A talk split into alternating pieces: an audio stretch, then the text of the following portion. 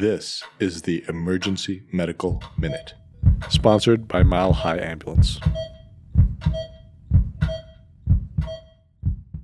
The Emergency Medical Minute is excited to announce that we are now offering AMA, PRA, Category 1 credits via online course modules.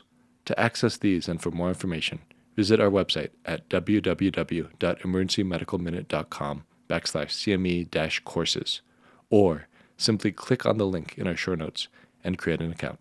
All right. Well, good morning, everybody. So, um, I think we all know that uh, COVID's been generally stressful on us and uh, society at large. And um, this was kind of an interesting study that looked at quantifying symptoms of depression during early COVID and comparing it to a previous cohort. This study looked at actually a time period fairly early, uh, March and April of 2020, so kind of when COVID was just starting. And it was a national survey of people in the United States, adults, and um, looked at depression symptoms Uh, and compared it to a time period 2017 to 2018 and as expected or kind of worse than I would expect depression went up pretty significantly. For mild symptoms it was 25% during covid compared to 16% before and then moderate was actually 15% of patients during COVID compared to only about 6% before. Moderately severe was 8 versus 2. And severe depression was 5% compared to less than 1%.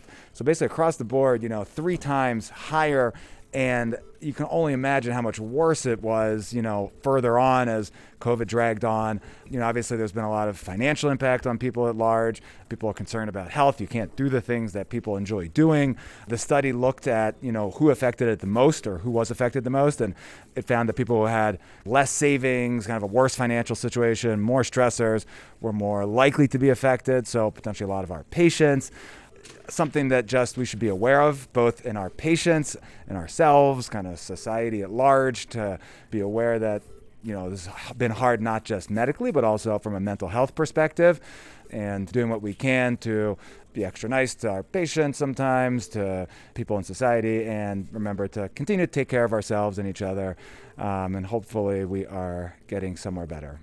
The Emergency Medical Minute would like to thank our sponsor, Swedish Medical Center, for helping fund our nonprofit organization and make this podcast possible.